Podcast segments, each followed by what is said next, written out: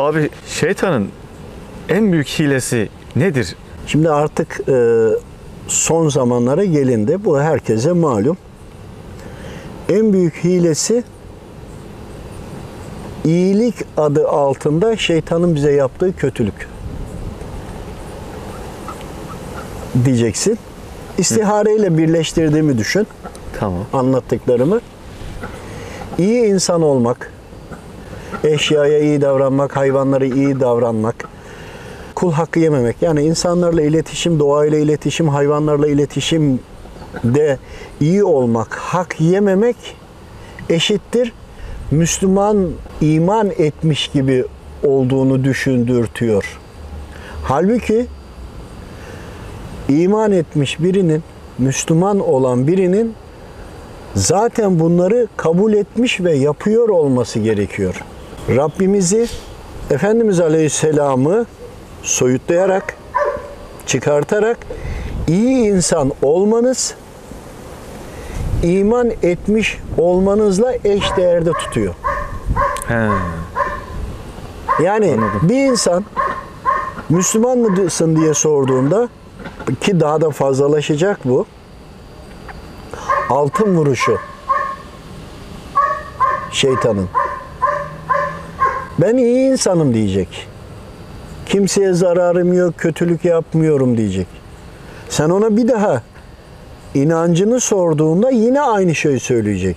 İnanç olarak bir şekilde iyi insan olmak eşittir Müslümanlıkmış algısı. Şöyle bir şey yaşadım geçenlerde. Yaptığımız yardım çalışmaları var. Evet. Bu yardım çalışmalarında da ciddi fedakarlık yapan bir arkadaş var. Ee, hep iyilik yapıyor. Biraz sohbet ettik, konuştuk. Ee, yaptığı iyiliğin geçmiş dönemde yaşadığı bir travmaya dayandığını fark ettik. Kendisini iyi hissetmek için yaptığını ortaya çıkarmış olduk. Ortada Kefaret niyetiyle yapıyor yani bir nevi. Ortada hayır, ortada Allah'ın rızasından ziyade kendini iyi hissetmek için yaptığı çıkmış oldu. O zaman iyilik yaparsa kendini hep iyi iyi hissedecek. Evet. Ama Allahu Teala'yı anmazsa, kabul etmiyorsa eğer iman etmiş olmayacak. Evet yani İman etmemiş iyi huylu bir insan olarak yine cehenneme gidecek. yani ya, ya da yaptığı şey boşa gitmiş olacak. Yok Allahu Teala zerreyi bile zayi etmez. Yani imansızsa bile cehennemin daha e, şeylerine gider. Yani ona göre muamele görür demek istiyorum. Allahu Teala hiçbir iyiliği zayi etmez. İmanlı olsa da imansız olsa da. Ancak iyi olmak iman etmiş anlamı değildir. Ama iman etmenin özelliklerindendir. Ben namaz kılmıyorum İyi ama yalan söylemiyorum. Ben dürüst bir, bir adamım diyor mesela. Ya tam bunu anlatıyorum işte. Yani şeytan Benim kalbim çok temiz diyor. niye neyle yıkamış? yani e, nasıl bir kalp ki almış çamaşır makinesine koymuş bulaşık makinesine. Bir de hemen suçlama yapıyor. Adam namaz kılıyor ama işte gözü şurada. Ee, işte şunu yapıyor ama şu günahları işliyor. Ben öyle biri değilim diyor. Benim kalbim çok temiz diyor.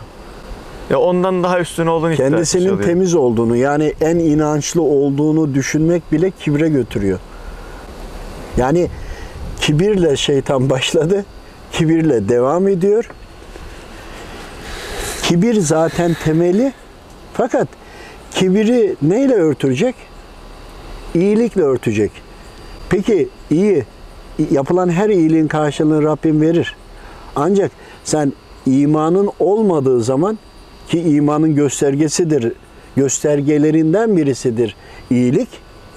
Sen iman etmezsen, ibadet etmezsen, imanın ve İslam'ın şartlarını kabul etmezsen o zaman iman etmiş değilsin.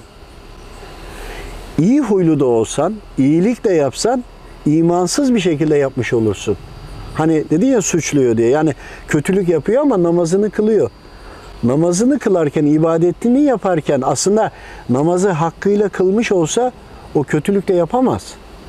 Orada da problem var ama hani konumuz o değil. Halbuki zamanın, bu zamanın çizelgesi iyi insanım eşittir ben iyiyim diyor. iman, kelime-i şehadet getirme gereksinimi duymuyor. Bunu belki de kabul de etmiyor. En büyük silahını sordun ya bu yüzyıl. Evet.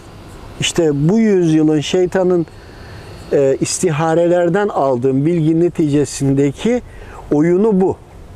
Bir reenkarnasyon geçmişteydi. Ne bileyim önceki dönemlerde uyguladıkları devam etmesiyle birlikte altın vuruşu bu şekilde yapıyor. Yani dini ortadan kaldıracak tamamen.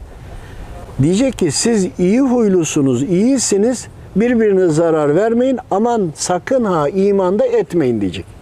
Bu bu demeye getiriyor. Çünkü sen diyor iyi huyluysan diyor. Zaten iman Ama ben etmişsin Müslümanım diyor. yapıyor. Yani sadece e, Şimdi Müslümanın diye Müslümandır. Biz ona bir şey diyemeyiz. Ee, o bizim haddimiz değil ama şunu şuna dikkat ettim. İfrat tefrit vardır ya böyle Evet. aşırıya kaçmak. Atıyorum hayvan sever bu arkadaş. Allah hayvanların hakkını korumayı bir Müslümana vazife kılmıştır. Eziyet edemez, beslemelidir. evet. Vazifedir ama öyle bir noktaya taşımış ki hayvan hayatının her şeyi olmuş. Bununla ilgili istiharelem olmuştu. Oradan bilgi vereyim. Şeytan hani bir şeyi alırken değiştiriyor ya tamamen almıyor. O kişilere de hayvanlara hizmetle birlikte onu imansızlaştırmaya çalışır. Her hayvana hizmet eden imansız demiyorum burada. Ama bazılarını hayvanlara sen iyi davranıyorsun, besliyorsun der ama ibadet ettirmez. Hatta onu kabul de ettirmez. Ama kendini rahatlatsın diye ona mutlaka iyi bir şey yaptırıyordur. Bak imanı alabilmek için mutlaka ona iyi bir şey yaptırıyordur. O iyi yaptığı hizmet zaten Müslümanlık alametidir de ama Müslüman olmayabilir.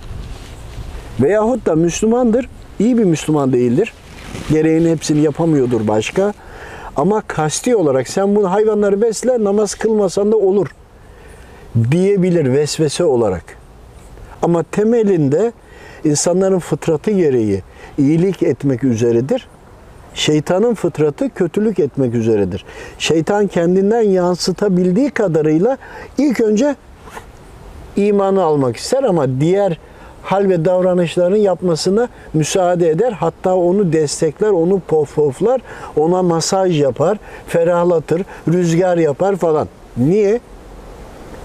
Çünkü hayvanları beslemek tüm ibadetleri yapmış olarak ona yansır, yansıtır.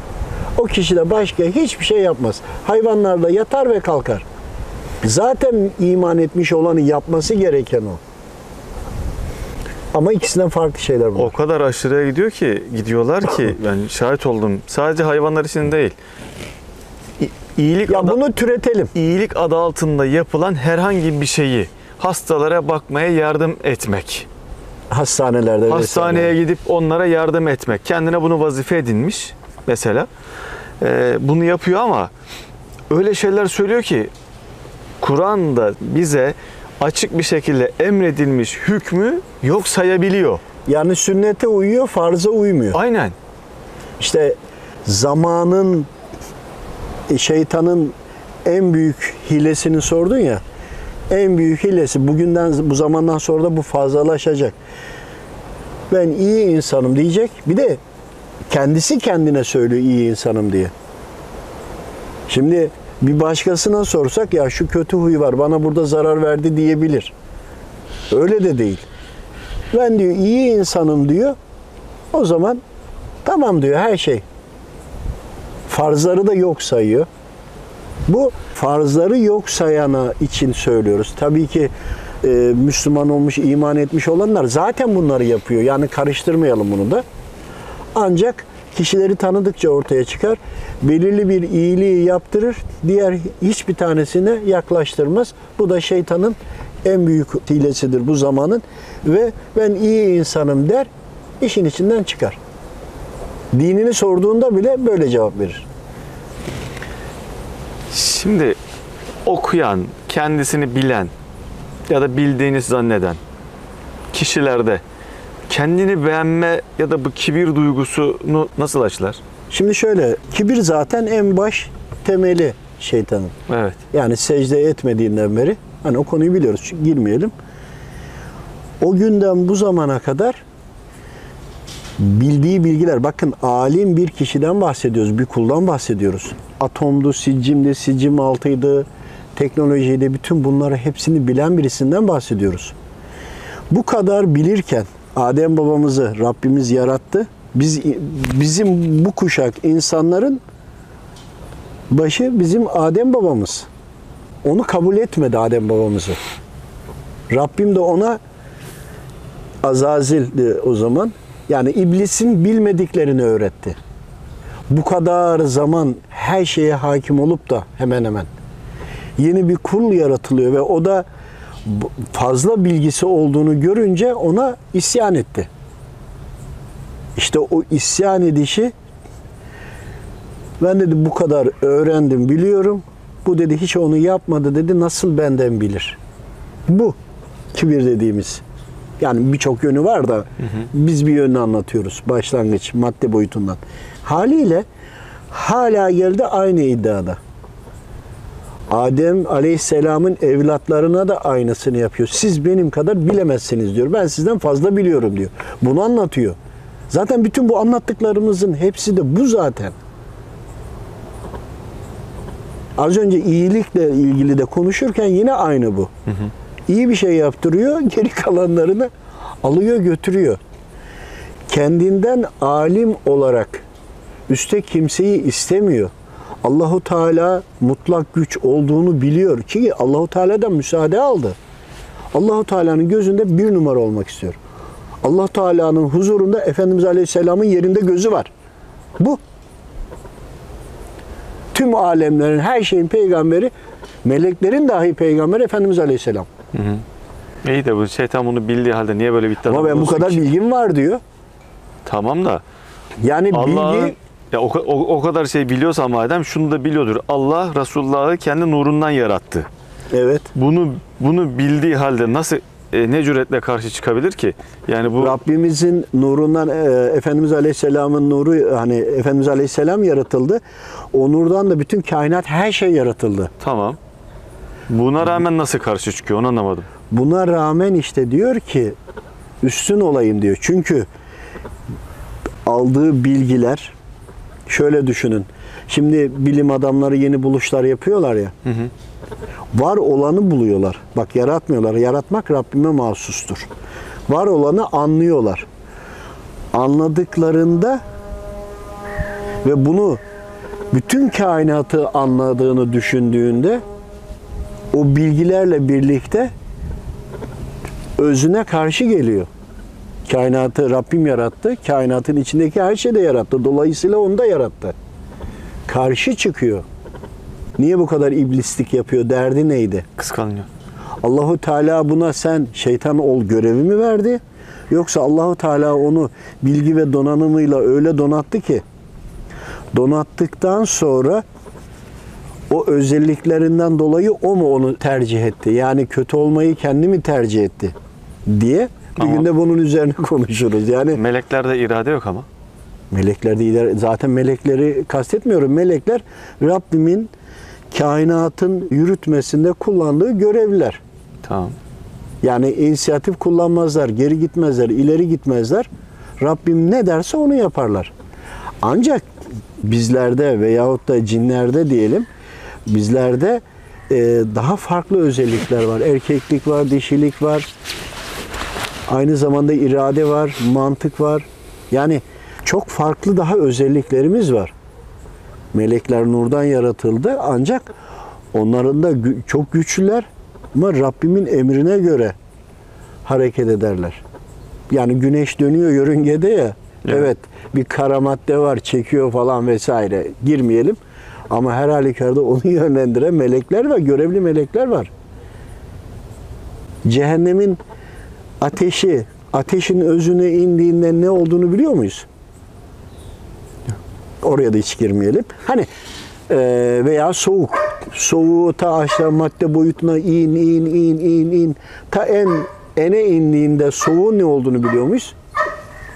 İşte bunlara girmeyelim şimdi. Çünkü şöyle bir konuşmada şeytanı takdir de etmeliyiz derken konuyu yanlış anladın. yani iyi ki de öyle anladın. Bu konuşma ortaya çıktı. Aslında orada bizlerin çalışmadığını anlatmaya çalışıyordum. Yani Evet. gayret etmediğimizi anlatmaya çalışıyordum. Düşmanımı da tanımak istiyorum demek istiyordum. İşte şeytanın bu dönemdeki oyunu da iyi insansan tamam diyor senin işin. Yani e, Allahu Teala'yı tanımak, bilmek, Allahu Teala'nın emrettiği şekilde inanmak yerine sen sadece iyi ol yeter diyor.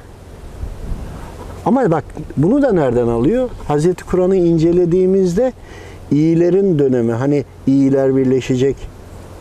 Yani Mehdi ve Mesih aleyhisselam konuları vardır. Şimdi bu konuların ya buna da girmeyelim ama bir gün konuşalım.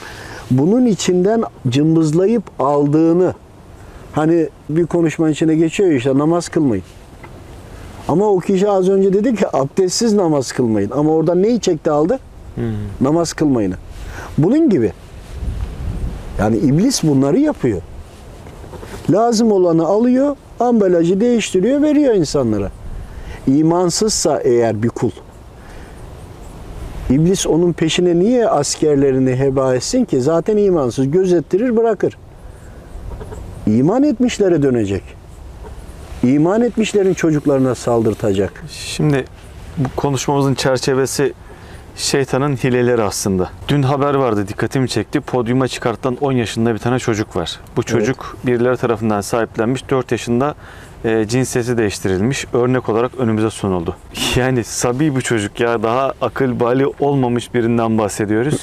Yani kendi tercihini, iradesini ortaya koyamaz. Nasıl oluyor da birileri böyle bir şeye sapkınlığa düşebiliyor? Ya da başka bir soruyla bağlayacağım. Biz bugün yapay et konusunu dayatmaya çalışıyorlar. Gündeme getirdiler. Evet. Büyükbaş hayvanların yayılmış olduğu gazın atmosferi deldiğini ve zarar verdiğini. O yüzden hayvanları beslemeyeceğiz. Biz kendi yapay etimizi yapacağız. Bu yapay etle bizim bağışıklık sistemimiz çökecek ve biz bunu kabullenmeye başlıyoruz. Ya biz bunu nasıl başarıyor? Neden böyle bir şey hizmet ediyor bu Şimdi insanlar? iki tane soru. Evet. Yani sanki Şimdi ilk önce çocukla ilgili söyleyelim. Şimdi Rabbim azmış kavimleri helak etti. Efendimiz Aleyhisselam'ın kavmini yani bizleri helak etmiyor.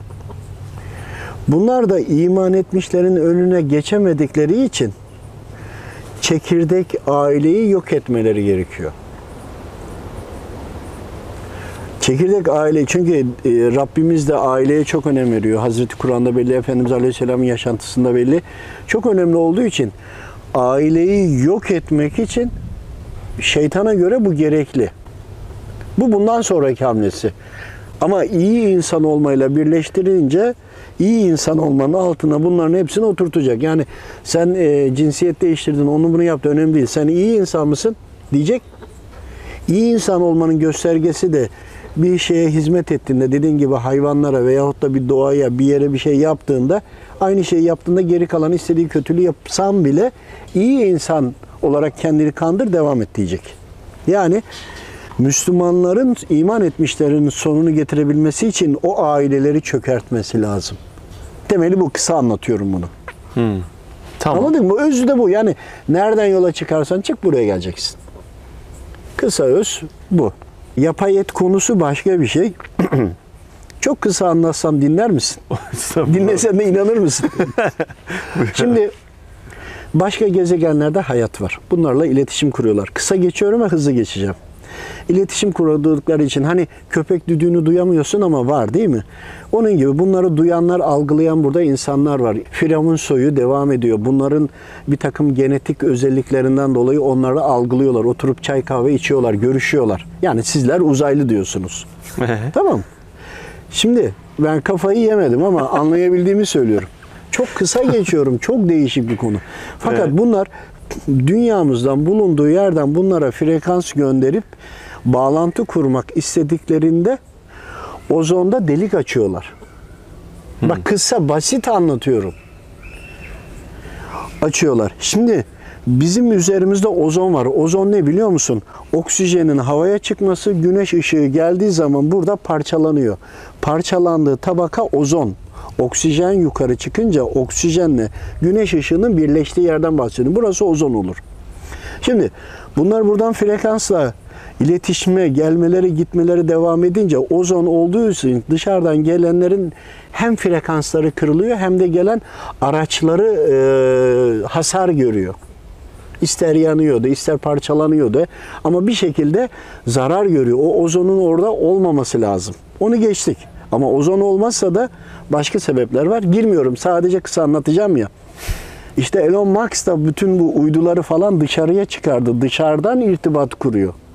Çünkü içeriden ozonu deliyor. Şimdi asıl bu. Ne fabrikalar o kadar bunu yapabiliyor ne de inekler falan öyle bir şey değil. Ama bunlar verdikleri hasarı, sinyali gönderdiklerinde ozon tabakasının oradaki molekül ağı değiştirdiği için gedik açılıyor.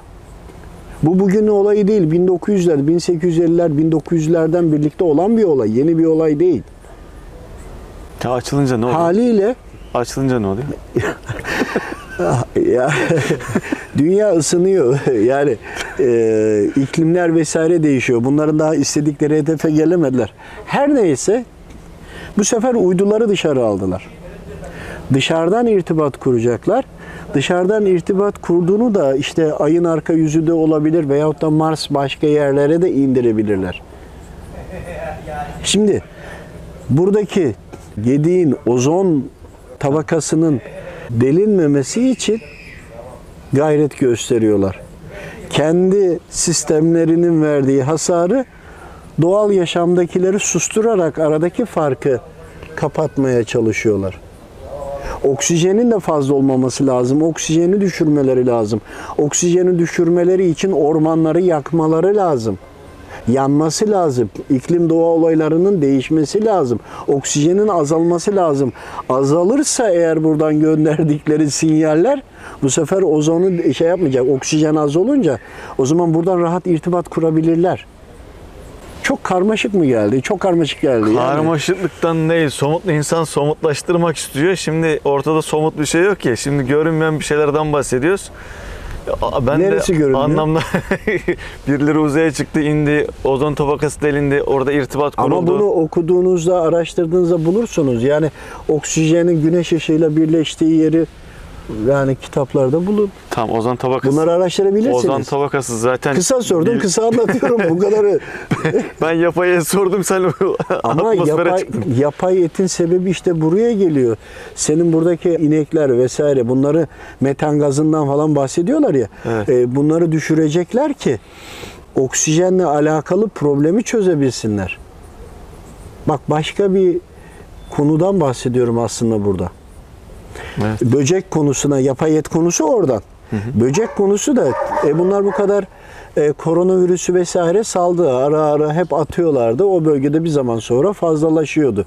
Bitmeye yakın yine atıyorlardı. Böyle devam ettiler. Ama şimdi ne yaptılar? E şimdi e, böceklerle birlikte genetiği değiştirilmişi salaraktan bir de bunları insanlara yedirerekten insanların genetiğini daha da bozması lazım. O insanın genetiği bozulmazsa hep Allah diyecek, iman edecek. İman etmemesi lazım. Cips çıkardılar şimdi. Böcekli cips. Her tarafta reklamını yapıyorlar. Tamam. Ya artık bunlar olacak. Artık bunları bizim kuşağımız belki normal telefondan cep telefonuna geçti. Fax, fax, faxtan da e, bipe geçtik ama ya işte bundan sonra teknoloji o kadar hızlı ilerleyecek ki önceki zamandaki bin yıl buradaki 10 yıl gibi olacak. Bundan sonraki 10 yıl geçmişteki bin yıl gibi Yapılan- ilerleyecek artık Yapılan teknoloji. araştırmalara göre son 30 yıldaki teknolojik anlamdaki gelişimler geçmişteki 5000 yıla tekamül ediyor. Peki bu kadar buluşların hiçbir tanesinin kaynağını gösterebiliyorlar mı? Yok. Yani Nikola Tesla vardı biliyoruz. Evet, yani evet. elma Diğer- düştü, çekimi buldu falan. Bunlar belliydi. Evet. Bunların hepsi dışarıdan geldi. Oradan e, görüşerekten bilgi alıyorlar. Onlar şu anda şeyi getiremiyorlar. Hazır madde olarak teknoloji getiremiyorlar. Formülleri buraya gönderiyorlar. Buradaki kaynaklardan, madenlerden yapmaya çalışıyorlar. Bakın bunlar hayal değil ha. Biz şimdi konumuzu dağıtmadık değil mi? Çok Biz, bence dağıttık ama toplayalım. ben, biz şeytanın hilelerinden bahsederken şimdi E, bu da hilesi. evet aslında e, biraz ayrıntıya dalmış olduk. Bu da hilesi aslında. İşte ben hep ayrıntıya dalmadan kısa gidiyorum. Bu sefer de insanlar anlayamıyor demek istediğimi. Bir yerde de lazım ama.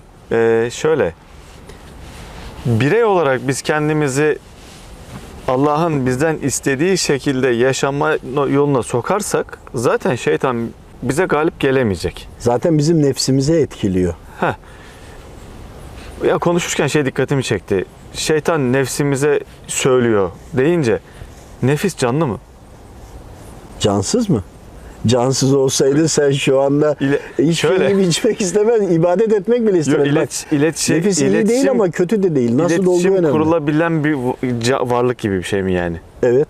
Ama Konuşabilen bunu yani. şöyle bunu e, bir takım özelliği olanlar anlar. Yani bazı özelliğiniz varsa çok odaklandığınızda bir bedeniniz, bir size benzeyen e, ruhunuz, bir de nefsinizin üç kişi olduğunuzu görürsünüz.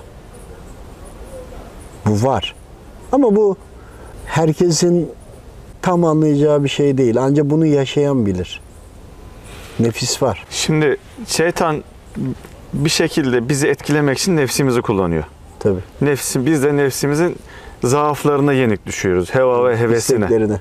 Evet, isteklerine. Biz nefsimizi terbiye ettiğimiz sürece şeytan bize etki edemiyor. Ne kolay söyledin.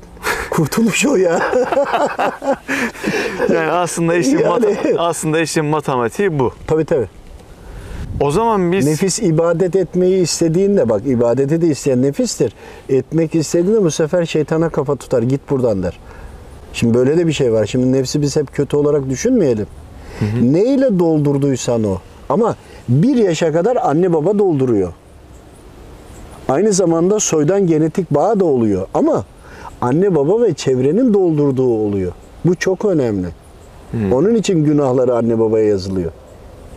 Belirli bir zamandan sonra özgür iradesiyle sokağa çıkıp yaşamaya başladığında işte 40 yaşına kadar da bütün deneme yanılmalarını yapıyor. 40 ve üzeri mutlaka iyiye doğru, doğru yola doğru dönüyor olması lazım. 40 yaşından sonraki yaşantı onun nereye gideceğini de gösterir aslında. Tabii kimisinde 50 de olabilir, 48 de olabilir gibi ama belli eder yani anlayana.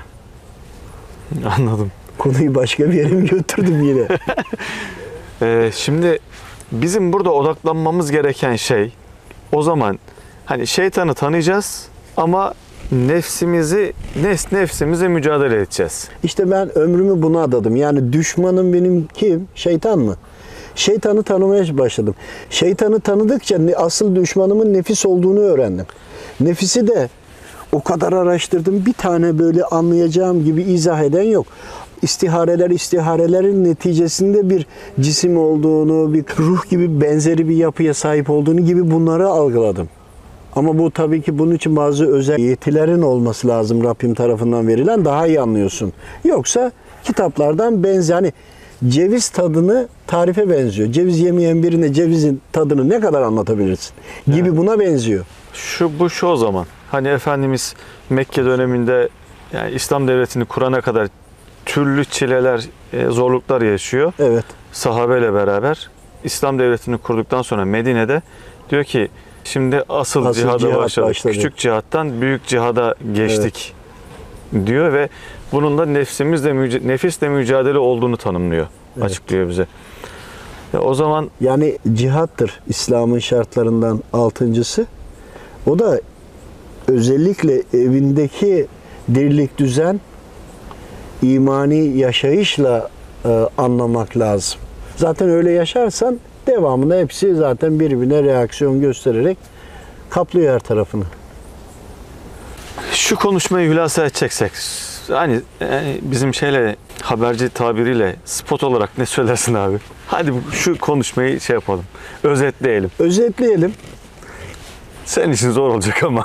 Yok ya biraz fazla araştırma olunca hepsi birbirinden önemli geliyor ya. Birini söylersem diğerlerine haksızlık olacakmış gibi geliyor. Hani özetlersek ey Müslümanlar savunmada kalmayın artık. Şeytana musallat olun derim. Saldırın derim. Şey, biz, Şeytana musallat olun ya. bu biz, kadar. Biz şeytanla uğraşalım. Uğraşmayalım, direkt saldıralım. Kelime-i şehadetlerle, dualarla, tesbihatlarla, sadakalarla yani birbirimize e, iyi davranarak hani o sadece oradan iyi davranmayı alıyor, iyi insan olursan diyor ya. Bütün Hazreti Kur'an'da yazıyor her şeyi. O oradan işine geleni alıp bize Abi- karşı kullanıyor. Ya işin sıkıntılı tarafı da şu. Adam sabah akşam salavat getiriyor. Yani haftada bir sefer hatim indiriyor. İşte ne bileyim o kadar zikirler çekiyor. E yani ya insani insanlarla ilişkilerinde sorunu var ya adalette sorunu var ya hedefte problemi var. Bir sürü zaafı var. Yani gel sen şimdi böyle problemli bir şeyle Ama bak şeytana işte, saldır de. A- ama şu var. Veya bu ruh halle şeytana saldırsın hadi. Şimdi şu var. İslam'ı bir bütün olarak anladığında farzları yaptıktan sonra diğerleri de sana sünnet olmasına rağmen farza yakın geliyor. Mutlaka yapman gerekiyor. Yani bir sılahi rahim mutlaka gitmen lazım. E, farzı mutlaka hani namaz kılıyoruz ya. Bir namazı kılamadık mı böyle bir huzursuzluk oluyor ya. evet. Ya vaktinde bile kılamayınca böyle bir huzursuz oluyorum. İlla da kılacağım onu. Şimdi bak. işte devamını da yaptıkça Rabbim sana anlayışı, anlamayı, idraki veriyor. Verdikçe bu sefer başka başka şeyleri de yapmak istiyorsun. Ama kendini açık tutarsan, Hazreti Kur'an'ı, Efendimiz Aleyhisselam'ı tamamını anlamak istersen ama sen eğer namaz, oruç, işte evin içinde oturma, zikir, duayla sınırlarsan ki bunlar olmadan olmaz onu söyleyelim. Bunun üzerine ilave koyanlar işte önder olur, lider olur. Öndeki cihat edenlerden olur, savaşanlardan olur, mücadele edenlerden olur. Hem öğreniyor doğruyu hem de doğruyu aktaranlardan olur. Ama sadece evinde de yaşasa olur mu? Olur. Ama burada da neye giriyor biliyor musun? Şimdi bir bilgi daha vereyim. Ruhlar aleminde ruhlar kendisi seçiyor çıtasını. Hatırladım bir kere bahsettim. Bahsetmiştim.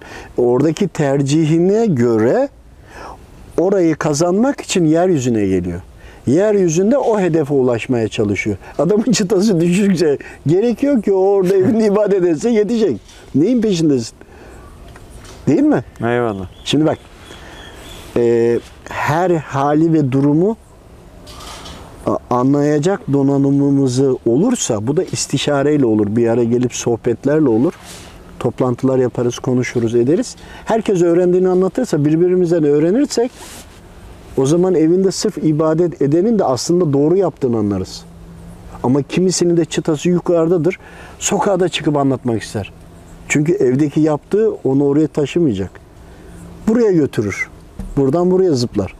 Ama eğer da sokağa da çıkarsa hepsine koyduğu mesafe ve çıtaya göre hareket eder. Onun için de ona göre gayret eder. Yani hedefimiz nereyse dünyada o kadar çalışıyoruz. Çalışmaya gayret gösteriyoruz. O anlama gelir. Eyvallah. Allah razı olsun. Allah'a emanet olun. Allah razı olsun. Bize sabrettiniz. Bizi dinlediniz.